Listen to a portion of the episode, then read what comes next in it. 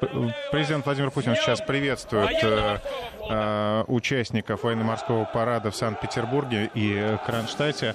Э, сейчас мы начинаем программу «Еврозона» с Владимиром Сергеенко, а потом мы ждем поздравления президента обращения его к морякам и корабелам. И так я приветствую писателя-публициста Владимира Сергеенко. Владимир Владимирович, здравствуйте. Здравствуйте, Евгений. Здравствуйте, дорогие радиослушатели. В любой момент трансляцию э, перенаправят на обращение президента России, но перебивки и так технические бывают. А тут такой праздник. Поздравляю, в принципе.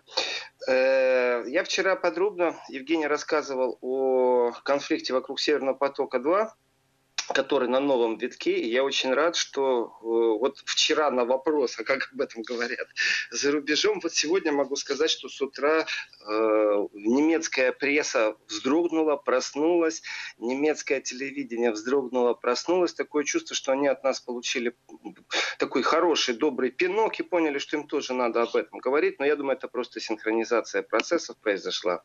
И э, обсуждают очень сильно тоже стоимость Северного потока-2 2 Э, не только потому, что непосредственные угрозы исходят из Соединенных Штатов Америки внутри Германии, то есть из посольства, об этом я подробно вчера говорил, но я бы хотел сегодня э, коротко, я не буду долго занимать время, я анонсировал разговор о британской разведке, которая видит угрозу России, и э, обязательно об этом поговорим, и о том, как Меркель смогла предотвратить войну между Грецией и Турцией. Это произошло только что.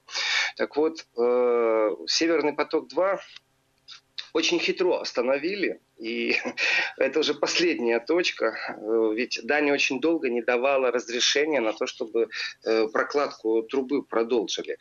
Почему? Э, Дания говорила, что вокруг острова Бархольма существует опасность того, что якорные корабли, которые якорно, не якорные корабли, а трубоукладчики якорные, то есть есть не якорные, которые могут дрейфовать в море, а есть, которые должны якорь бросить, если они э, укладывают трубы. Так вот, существует опасность, что они своими якорями могут задеть кладбище э, ядовито-газовых бомб а также другого оружия, которое вокруг Бархольма в большом количестве. Поэтому они, можно сказать, вручную обследовали море, знаете, э, то есть не просто там, знаете, написали бумажку, а вручную водолазы спускались с фонариками, ходили по дну моря и искали, э, есть ли опасность или нет опасности. Конечно, это же процесс долгий, ты же не можешь э, на скорости проехаться. Водолазы – это как замедленная съемка, все медленно-медленно. Не использовали там особо каких-то подводных ботов, э, подводные лодки, какие-то батискафы вручную и была первая задержка. А сейчас э, Помпео уже был в Дании, и Помпео, в принципе, почему не афишируется так сильно этот визит? Потому что э, Помпео легко получил по носу. То есть бывший глава ЦРУ э, приехал, знаете, как к себе домой сказать, что так, не давайте этим русским разрешения, а ему сказали в ответ, что ну все хорошо, все замечательно, но только вот есть у нас одна проблема. Дело в том, что есть э, и официальная сторона, и практически все официальные ухищрения, которые сейчас есть, они все исчерпаны. И пограничное проведение экономических каких-то проектов, именно пограничное экономических проектов, то есть на границе Дании э, экономически идет труба, то ну, как бы использован практически весь уже ряд, и осталось только один единственный такой хитрый способ – это рассказать о том, что сейчас вообще ничего строить нельзя, потому что нерест трески. А, а нерест трески – вещь, охраняемая законом, поэтому любые строительные работы сейчас в море запрещены до 1 октября. А вот после 1 октября, когда нерест заканчивается, у Дании практически нет никаких официальных средств, чтобы заблокировать постройку Северного потока-2. И вчера я говорил, что ощущение такое, что в принципе не блокируют Северный поток, а максимально затягивают. То есть палки в колеса, они засовываются не для того, чтобы велосипед не ехал, а для того, чтобы его ремонтировали, чтобы он очень долго строился. И, э, конечно же, когда премьер-министр Дании Метти Фредерискин и министр иностранных дел Джеппе Коев вот, э, в среду разговаривают с бывшим директором ЦРУ в Копенгагене, э, то как бы при закрытых дверях, так чтобы никого не было. И конечно, Помпео требовал безоговорочной верности от датских союзников. Но у датчан на районе, и я сейчас это сознательно сказал, на районе есть другие вожаки. Германия-то поближе, и датские товары в основном-то в Германии, а не в Америке. И когда э, премьер-министр Дании сказал, что вот официально до первого числа вот нерест, работать невозможно, а после первого нету никакой официальной возможности чинить препятствия Северному потоку-2, получается, Помпео уехал ни с чем. И теперь действительно нужно ожидать от США до 1 октября определенные санкции. И в этот раз мы можем даже увидеть санкции, например, против э, министра-президента Саксонии. И это будет очень весело. Э, я думаю, риторика усилится, потому что тогда будет перейден определенный Рубикон, точка невозврата будет достигнута. И ну, есть о чем чем подумать э, американцам, есть о чем подумать европейцам. И вот просто так взять и отвергнуть этот проект российско-немецкий, конечно, невозможно. Но датчане четко определили свою позицию, они соблюдают законы, и они новые законы под американским давлением применять или создавать не будут. Поэтому вот эти трансграничные проекты должны состояться. Все. Дания сказала, что она не в состоянии еще что-то придумать, потому что все-таки крупнейший торговый партнер – это Германия, и э, с Данией договариваться лучше э, через Германию. Ну, а ну, Вашингтон, примерно... видя невозможность остановить строительство Северного потока-2, будет, да, максимально, как вы сказали, э, вставлять палки в колеса, чтобы максимально оттянуть э, вот э, пуск этого газопровода, видимо, ну, для того, чтобы успеть построить свою инфраструктуру на европейских берегах для, я забыл, как это правильно называется, ну, для отгрузки сжиженного газа. Вы имеете в виду СПГ, да, терминал? Да, да да. Да, Евгений, да. То есть э, треска сейчас играет на руку американцам. Э, я стал изучать э, как нерестится треска, это легко и просто. Увидите ареалы, где она обитает, атлантическая, где она нерестится и э, с какой скоростью, какие правила. И, и узнал, я не знал даже, что, э, ну, оказывается, хозяйственное значение трески-то велико, это понятно. А вот что были такие кризисы, что вообще был запрет на отлов, потому что думали, что атлантическая треска исчезнет, и такое было. Но действительно это правда, это факт, и любые работы, что чтобы не мешать нересту трески, в принципе, они где-то как-то понятны. Это не э, не спор, вы знаете, что помешает или не помешает трубоукладка. Э, вот точно я не специалист. А, Владимир, я вас сейчас э, прерываю, прошу прощения. Сейчас у нас выступление и поздравление президента Владимира Путина по случаю Дня военно-морского флота. Товарищи матросы и старшины, мичманы и офицеры, адмиралы и генералы, дорогие ветераны, уважаемые граждане России,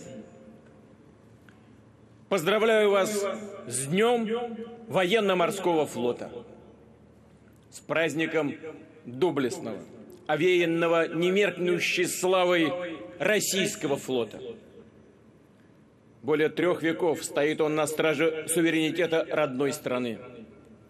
Твердо отстаивает ее интересы.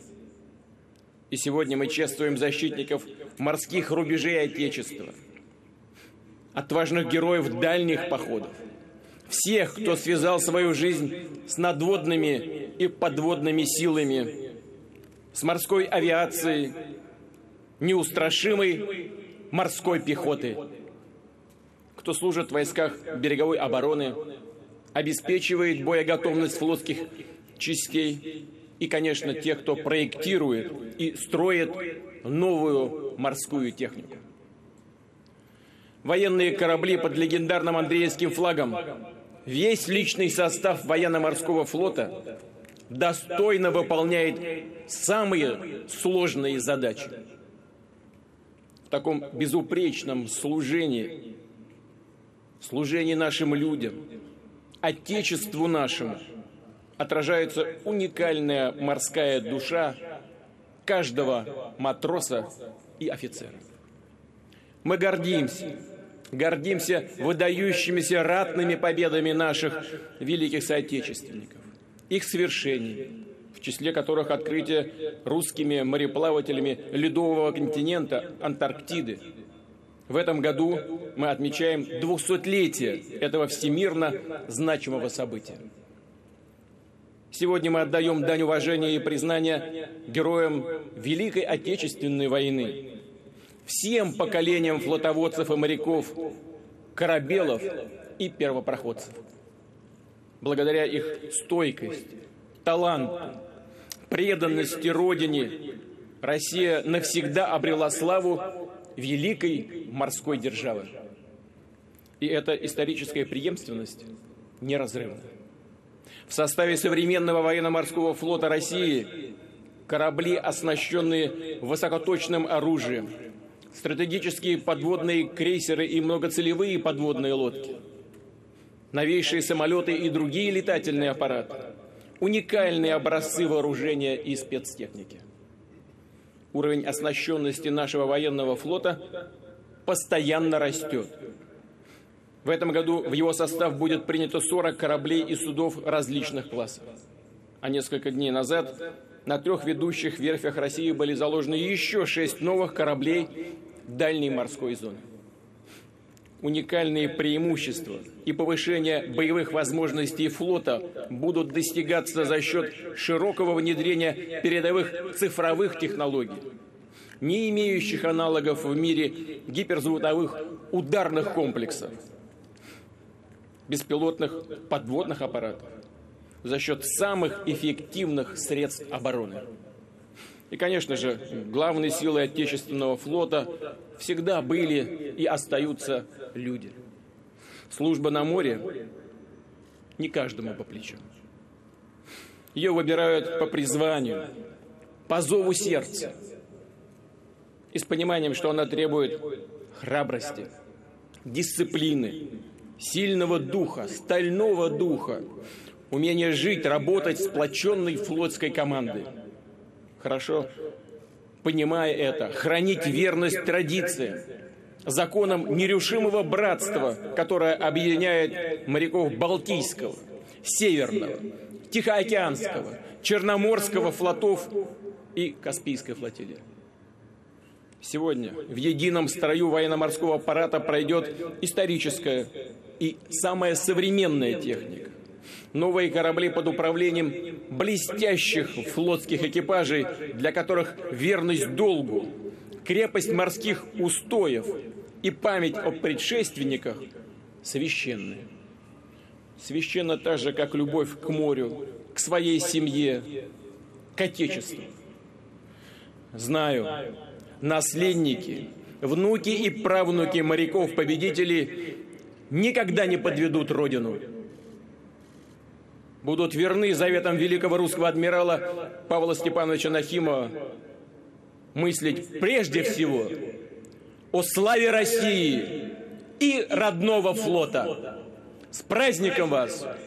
Да здравствует военно-морской флот! Ура!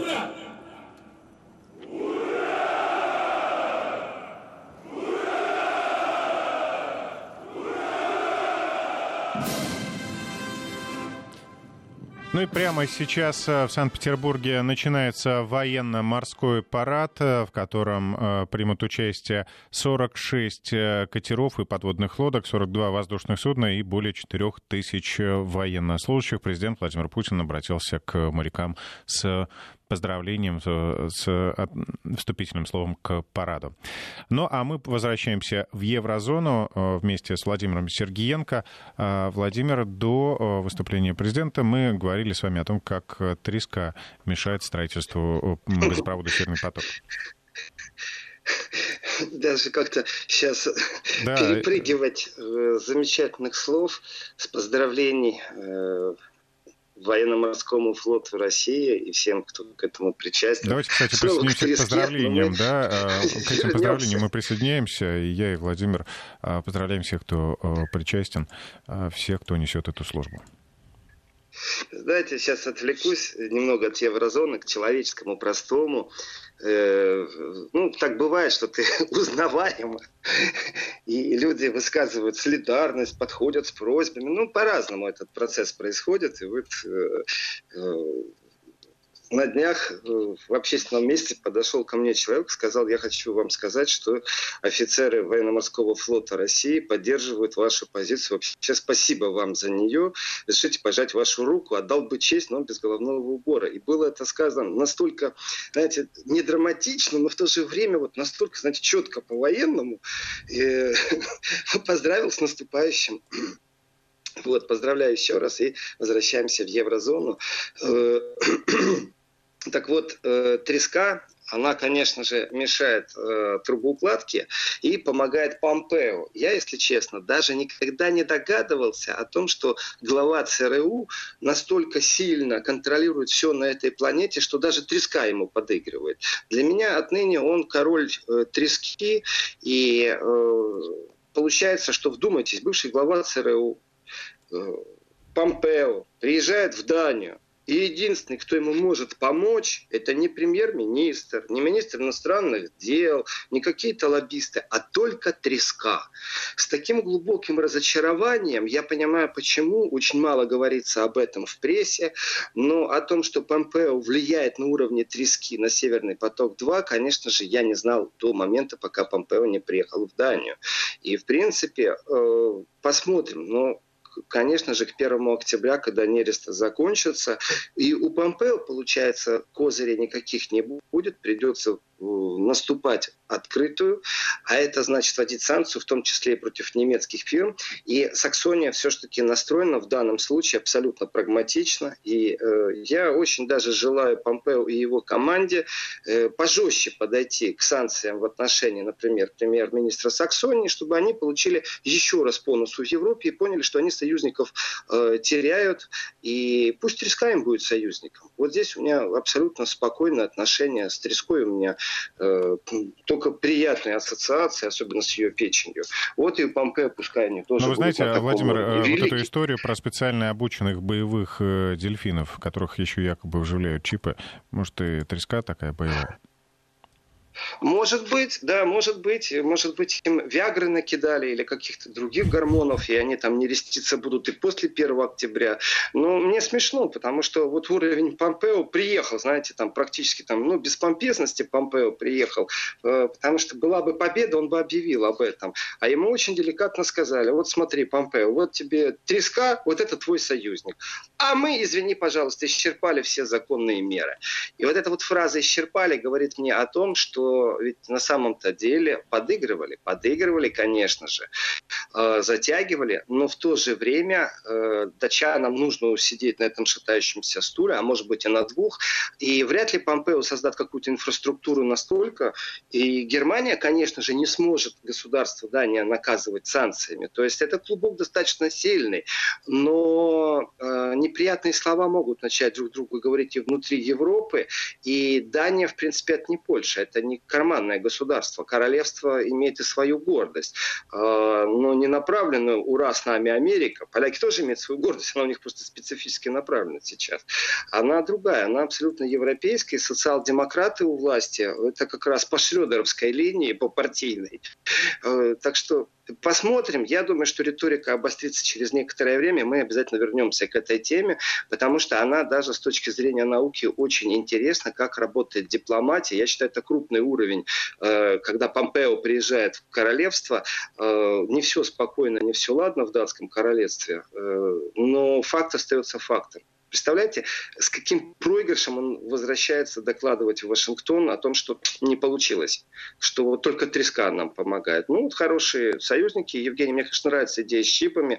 Боевые дельфины – это правда. Я в это верю. А вот э, боевая треска – это новое подразделение, наверное, помощников Помпео. И Бух ему в помощь.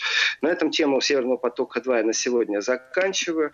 Э, вчера очень подробно, и сегодня, я думаю, хватит. Э, у нас две темы, и одна из них – это э, доклад, который в Великобритании ну, как сказать, он не просто появился, а он практически запланировал, например, кибератаки на Россию.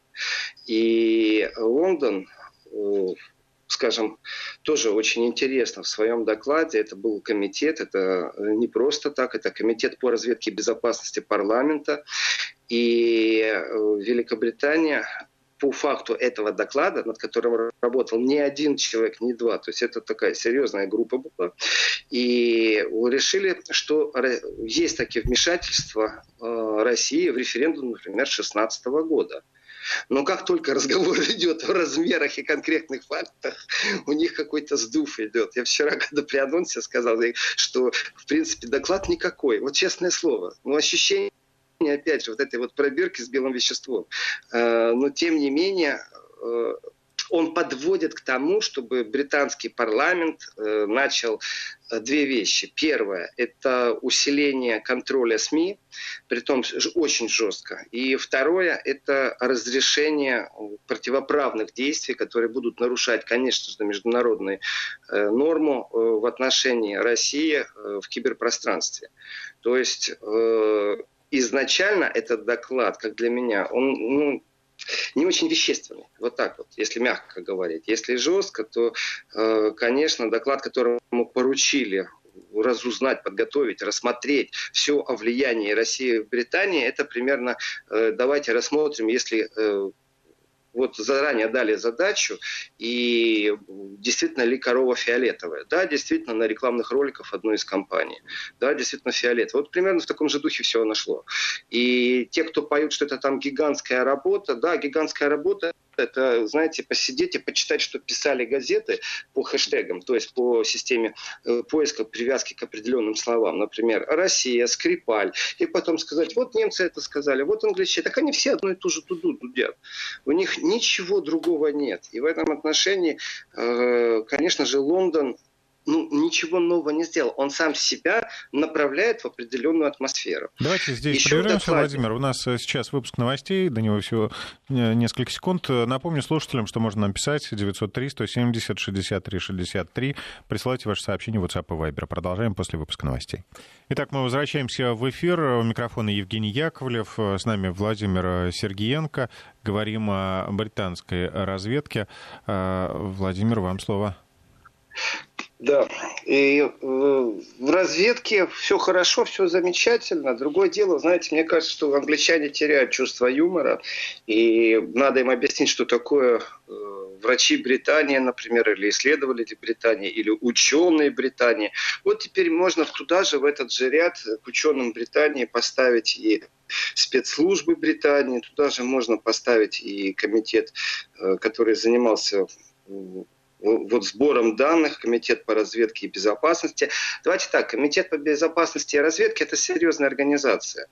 Э, это люди, которые имеют доступ к тому, к чему мы не имеем доступа. Это люди, которые имеют мировоззрение специфическое. И э, парламентские комитеты, Э, занимающиеся этими вещами. Насколько я знаю, там бывают ситуации, когда и они э, добиваются допуска к каким-то документам через суд. И такое бывало. Э, потому что ну, не все можно открывать. И их выводы, это, представьте себе, вот депутат, это вот возьмите его как гражданское лицо. Он не в разведке, он не военный, но он имеет доступ к этим актам. Он требует, покажите мне, расскажите мне. И вот они устраивают просто массовую атаку и в том числе заказывают и исследования из открытых источников. Открытые источники, еще раз, это значит публикации СМИ, которые они же сами и готовили, сами и вбрасывали. И на полном серьезе такие серьезные люди э, начинают говорить, что авторы доклада признают, что оценить масштаб внешнего влияния было бы затруднительно, и это не было задачей комитета. Это цитата. То есть э, вмешательство есть, но оценить его масштабы невозможно. Да и вообще мы не этим занимались. То есть нам нужен был факт вмешательства. Ну, что я могу сказать? С точки зрения анализа СМИ, то, что они заказывали из открытых источников, ну, конечно же, вмешательство они нашли, конечно же. Но получается так, что даже говорить о них нельзя. Если я говорю о том, что существует часть населения, которая поддерживает Брекзит, они уже будут считать это вмешательством. Э, ну, не их жаль, но с другой стороны мне их понятно, и с ними придется жить. Конечно, это важный момент э, того, что они масштаб оценить не могут. По одной простой причине. Да масштаба-то нет. То есть это действительно э, смысл какой? Вот черная комната, в ней нет света, в ней нет черной кошки. Э, мы стоим рядом с этой комнатой и рассуждаем. А есть ли там кошка? Да, есть. Э, а как мы можем это узнать? Только если мы эту комнату откроем. Ну, давайте почитаем, что в прессе говорят о том, есть эта кошка там или нет. Ну, вот вмешательство есть. Но какого размера кошка? Что она вообще там делает? Если она, мы не знаем. То есть э, где-то это смешно. То есть ученые Британии, они вот действительно имеют какой-то специфический подход, так что все анекдоты имеют э, только часть анекдота, остальное правда. Вот. И вторая часть такая тоже интересная, это что контрразведка Ми-5 британская, что она недооценила острую необходимость заняться проблемой э, вмешательства России и не смогла представить внятной информации на сей счет. Объясняя русским языком, что это такое. Э, парламентарии спрашивают у разведчиков, у вас есть доказательства, что Россия вмешалась? Вот смотрите, об этом пишет такая газета, газета, такая газета. Потом заявил такой человек, такой человек. И называют, знаете, такие хорошие медийные издания, там, входящие в топ-10. Э, а вы можете нам что-то сказать? Ну и стоит начальник э, Ми-5, контрразведки. И внятно сказать ничего не может. Они ему говорят, ну как же, весь мир об этом говорит. Они говорят, ну, ну мы ничего не можем сказать. Ну, как мы можем сказать? Черной кошки-то нет. Ага, ну если вы внятно ничего не можете сказать, значит вы недооценили опасность, и вы не занимались этим вопросом. То есть они не рассматривают отсутствие э, какой-то информации как факт, а, а должны были подогнать. Заказуха, это настоящая заказуха. Почему заказуха? Я в своей логике вижу, зачем она нужна, и, конечно же, об этом сейчас скажу. Э, так вот, вот если внятной информации нет у разведки, а внятная информация есть у каких-то СМИ, э, ну тогда вся модель видна. Это то, о чем я все время говорю и прям настаиваю, что если затронуты интересы, э, то нужно быть России то нужно выделять средства, чтобы отстаивать эти интересы в судах, в их судах. Объясняю, почему настаиваю. Потому что главред вызывает, даже те главреды, у которых есть юридические бешеные отделы, э, когда это и сильные, и по страховке заключенные контракты с юристами, что их как бы обслуживают в годичном режиме, то раз в суд, два в суд, в три в суд, как правило, заканчивается тем, кто пишет эти материалы, его отправляют куда-нибудь в Африку. Ну, слово Африка образное. Его снимают просто с этой темы. И, и люди, которые, знаете, так шашки оголили, такие оголтелые русофобы, пером машут, пишут, строчат, там э, доказывают, что Россию нужно, ой, боюсь, боюсь, боюсь, и Россию нужно бояться по-настоящему, потому что их снимают просто с этих тем, ставят других. Плюс э, расходы юридические, я думаю, э, кроме расходов, статистика бы сработала. Потому что зачастую э, не проверенная информация подается как проверенная. Это уже нюанс. Это уже повод изъять. И тогда не только помощь там, Министерству иностранных дел России в этой риторике. Но мне кажется, забить полностью на это дело тоже неправильно. Есть вещи, которые непосредственно клеветнические. И можно делать экспертную оценку и подавать на них суд на их же территории. И в крайнем случае на своей. Но разговаривать именно нужно с юридической точки зрения, потому что они хамы простые в, в, в понятии СМИ. Они информационном пространстве заранее. И вот э, у меня иногда тоже такое ощущение, что некоторые чиновники, кстати, э, это касается э, комитетов, в том числе и британских по безопасности, что они смотрят на это, ну, как бы с точки зрения своей внутренней позиции, без внешней. Я могу сказать, что мы с успехом судились с Deutsche Welle, организовывали экспертные оценки, и коллеги были вынуждены изъять были вынуждены изъять материал. Э, и опыт такой, я считаю, это очень важно иметь. И дело не только в том, там, что вот у нас удачно один раз, да может быть 10 раз неудачно. Но система очень простая. Они делают медийный вброс, потом собирают комитет и плевать уже, что говорит разведка. То есть британская разведка говорит, что внятно не может сказать, э, сколько там Россия как э, опасный сектор присутствует, что из России такого опасного было. А, ну тогда мы на основании СМИ примем что-нибудь. И тогда парламент применяет. То есть эта двухходовка настолько примитивная, но она же срабатывает, ее же видно было заранее, э, когда начинается начинается вот эта вся э, типичная э, медийная вонь в отношении России. Но она действительно под кальку идет, под копирку. И когда так под кальку, под копирку идет, ты понимаешь, что это система, первый признак. Вот. И, конечно же, получилось так, что комитет контрразведчиков стал критиковать за то, что у них нет информации, потому что они могут про прошляпили. Понимаете? То есть это, это, это вообще бред настолько смешно просто.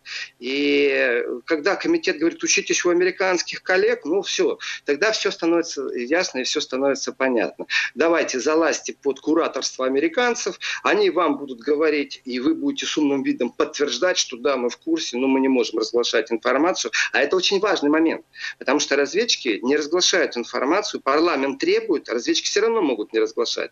Хотя по закону они уже обязаны парламенту давать. Но очень часто такое бывает, что не разглашают. Ну, по многим причинам. Не потому, что они не доверяют парламентскому комитету, потому что работа у них такая. И вот здесь вот настает конфликт, поэтому я и сказал, что так бывало даже в случае, что через суд приходилось убивать у спецслужбы э, доступ к каким-то документам.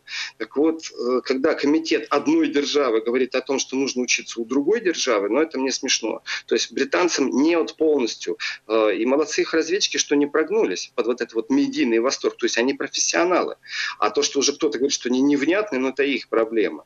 И уделять больше внимания российским спецоперациям, в том числе в информационном пространстве. Ну, что я могу сказать? Еще раз, ловите черную кошку в комнате, в которой темно и в которой ты э, нет. Еще одна часть доклада, которая засекречена и была э, организован доступ только определенному кругу людей. Это тоже специфика работы комитетов э, по разведке и обороне, э, что не все подряд, вот даже не все члены этого комитета могут, то есть в очень узком кругу. И язык там очень специфический, э, не дипломатически обтекаемый. То есть там идет э, такая известная из старых источников, что э, критика идет не только в направлении спецслужб, но она еще пошла в элиту. Потому что они считают, что Кремль, э, и это сейчас цитата, обзавелся серьезными сетями влияния в Соединенном Королевстве. И в этом виноваты правительство последних двух лет. В этот момент я встаю и начинаю аплодировать. Потрясающе. До них дошло, что последние 20 лет у них у власти идиоты на основании комитета по разведке и, и безопасности. Молодцы. Почему? Потому что что-то прочитали, что у России такое влияние. Ну вот здесь вот честно скажу, насчет влияния России в Британии, любой разговор начинать буду с того, сколько раз Британия ответила на запросы прокуратуре по утечке денег, по отмыву денег. Большая стиральная машина, которая Лондоград, э, люди, которые убегали из России, прихватывая с собой нечестно заработанные капиталы, э, не заплатив налоги, находили очень хорошее убежище в Британии. И да, ну, это была Владимир... политика правительства. А, у нас региональный джингл, мы прям буквально на несколько секунд прерываемся. Вести ФМ. Ну ведь хорошо, когда деньги прибывают в страну, да? Оборот Ну, конечно, хорошо. Ну, по сути дела, Британия не меняет свою модель управления миром. То есть э, все хорошо, что не пахнет. Э, легализация пиратского флота, настоящих пиратов, то есть награбленных денег, она имеет место быть и в этом веке. И я это вижу из этого доклада и признание, что за последние 20 лет, ах, вы проснулись. То есть разговор может быть за 30 лет, как Горбачев развалил державу.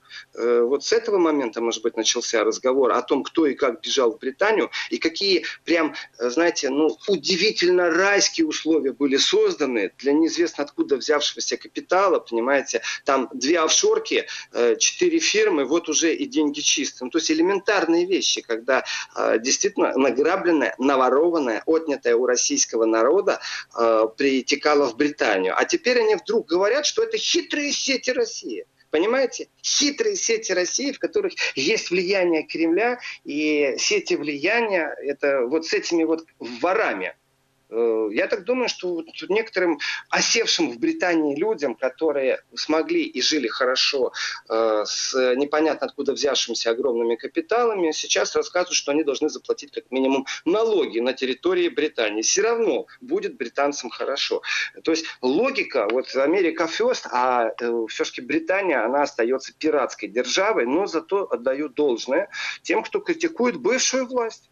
А что так? А что же раньше вы ее не критиковали в этом направлении? Такие смелые, знаете, э, бывшую власть сейчас критиковать будем за последние 20 лет. Молодцы просто. И э, приток капиталов, который был, вот там такая фраза, ложное понятие дипломатических компромиссов, э, выше безопасности страны. Я на русском языке объясню сейчас и британцам в том числе, что такое ложные понятия дипломатических компромиссов, э, которые выше интересов и безопасности страны.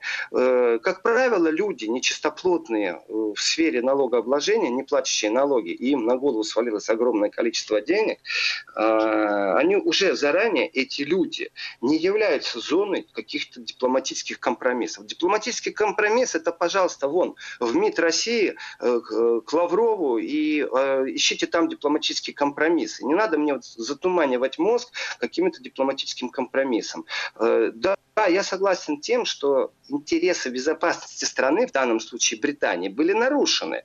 Потому что те люди, которые умеют крутить схемы, воровать деньги, создавать акционерные общества, потом через две офшорки провести это и легализировать капитал, такие довольны. Знаете, у них все получилось. Да, эти люди несут угрозу, потому что они владеют схемами. Это то же самое, что э, в банк пригласить всех медвежатников, людей, умеющих открывать сейфы, и оставить их там на ночь. Вот примерно то же самое они сделали.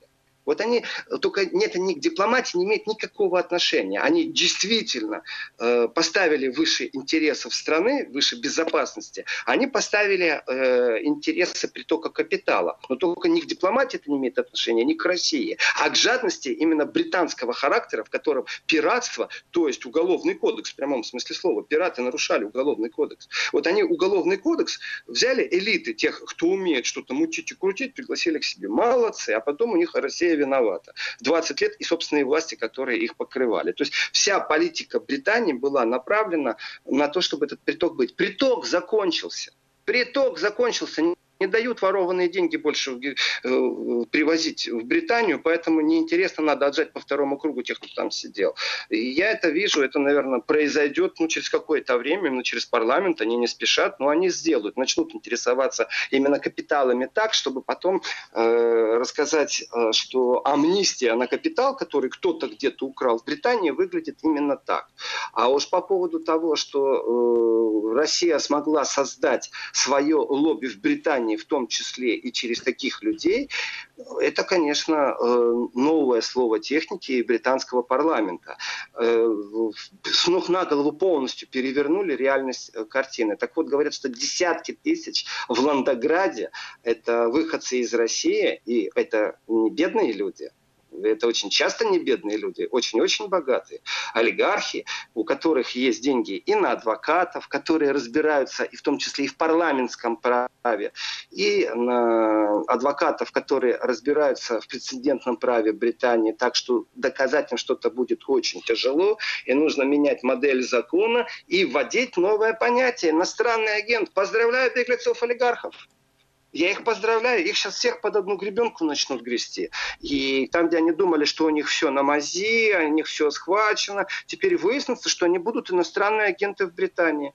И очень хорошо им юристы не помогут, если это произойдет. То есть тогда они должны будут отчитываться не только э, по деньгам, они еще будут отчитываться по своим действиям. Э, э, какие фирмы, куда они ездили, с кем разговаривали. То есть иностранный агент это будет уже так, серьезная вещь, по крайней мере, капитал потоки точно будут э, отслеживаться. И я бы так сказал, бегите, бегите, пока не поздно. Вы же умеете бегать. Взяли руки в ноги, свои деньги, офшоры. Так нет же, вы понимаете, очередной э, э трансфер же накрылся. Тоже очень хитрая, непонятная, не вовремя история э, по поводу фирмы, которая занималась э, трансакциями. То есть не сам банк, а только трансакциями они занимались в основном. Э, очень странная история, но об этом я тоже рассказывал коротко. Банкротство фирмы и исчезновение двух миллиардов в Германии. Так вот, э, доклад этот направлен, в принципе, на то, чтобы э, глухому и слепому в политическом э, контексте рассказать о том, что Россия плоха, и выделить дополнительные средства и создать новые подразделения и легализировать определенные вещи. То есть, если Британия боится России, считает, что Россия вмешивается, правда, не знает как и не знает насколько, но вообще это не цель была, знаете то нужно, во-первых, э, затянуть очень сильно петлю и создать максимально неудобные, дискомфортные условия работы российских журналистов. А, российское вещание на английском языке нужно тоже очень сильно зажать, потому что они боятся откровенно. Э, доказательств нету, а страх есть. И тогда э, может произойти очень интересная вещь. Потому что э, есть эдакое юридическое новшество. И в этом э, юридическом новшестве иностранцев, которые могут, не могут точно объяснить свои богатства, которые не могут объяснить, что они делали за последние там, 10 лет, э, их будут слушать в закрытых судах. Это не будет э, открытые суды. Э, даже те, кто Э, думает, что он с помощью адвоката, самого крутого адвоката в лондонском суде сможет что-то доказать, а ему скажут, ваш адвокат остается за дверью и приходит к нам примерно через месяца два. А сейчас в закрытом пространстве, в закрытом суде мы послушаем представителя спецслужбы, что он нам скажет, и вам мы этого, конечно же, не расскажем потому что это спецслужба, потому что разведка. И примем решение на основании того, что нам рассказала разведка. Понимаете, какой э, прецедент они создают? И тогда спецслужбы за закрытыми дверями расскажут судьям в режиме секретности о том, что они знают. На основании этих знаний суд примет решение, которое оспорить нельзя. Потому что вы-то не знаете, что там говорил э, вот этот представитель спецслужбы. То есть Британия э, изобрела просто потрясающую модель, э, как любого э, человека, в принципе, который хоть какое-то отношение имеет к России, ну, я не знаю, там уборщица у него российская, э, э, муж россиянин, разницы нет у кого, можно через систему закрытых судов приговорить к чему угодно. Э, и это не бред, это действительно новшество. Это доклад предлагает вот так поступать. И тогда э, необъяснимые состояния, э, необъяснимые передвижения людей, они будут оценены не этими людьми, и не будут эти люди. Это нарушение вообще всех прав человека. Это заканчивается э, юстиция, заканчивается правосудие. Британию я поздравляю с тем, что на, на пути к новому уникальному инструменту. Ну, знаете, мне подскажет, что вряд ли будут каждого прям, э, каждого россиянина, прибывшего на британскую территорию, вот так контролировать и э, вот так его отслеживать. Туристов нет, Евгений, конечно, туристов нет. Э, при том, что туристов они же боятся, ну, по поводу... Угу. Э, Особенно, когда путешествуют два дело, мужчины, да. два друга, да, одновременно. Да. А, давайте, ну, Владимир, сделаем паузу. У нас сейчас э, давайте. большой перерыв. Мы в следующем части продолжим программу «Еврозона». Слушатели, еще раз призываю, пишите ваше сообщение 903 170 63 63.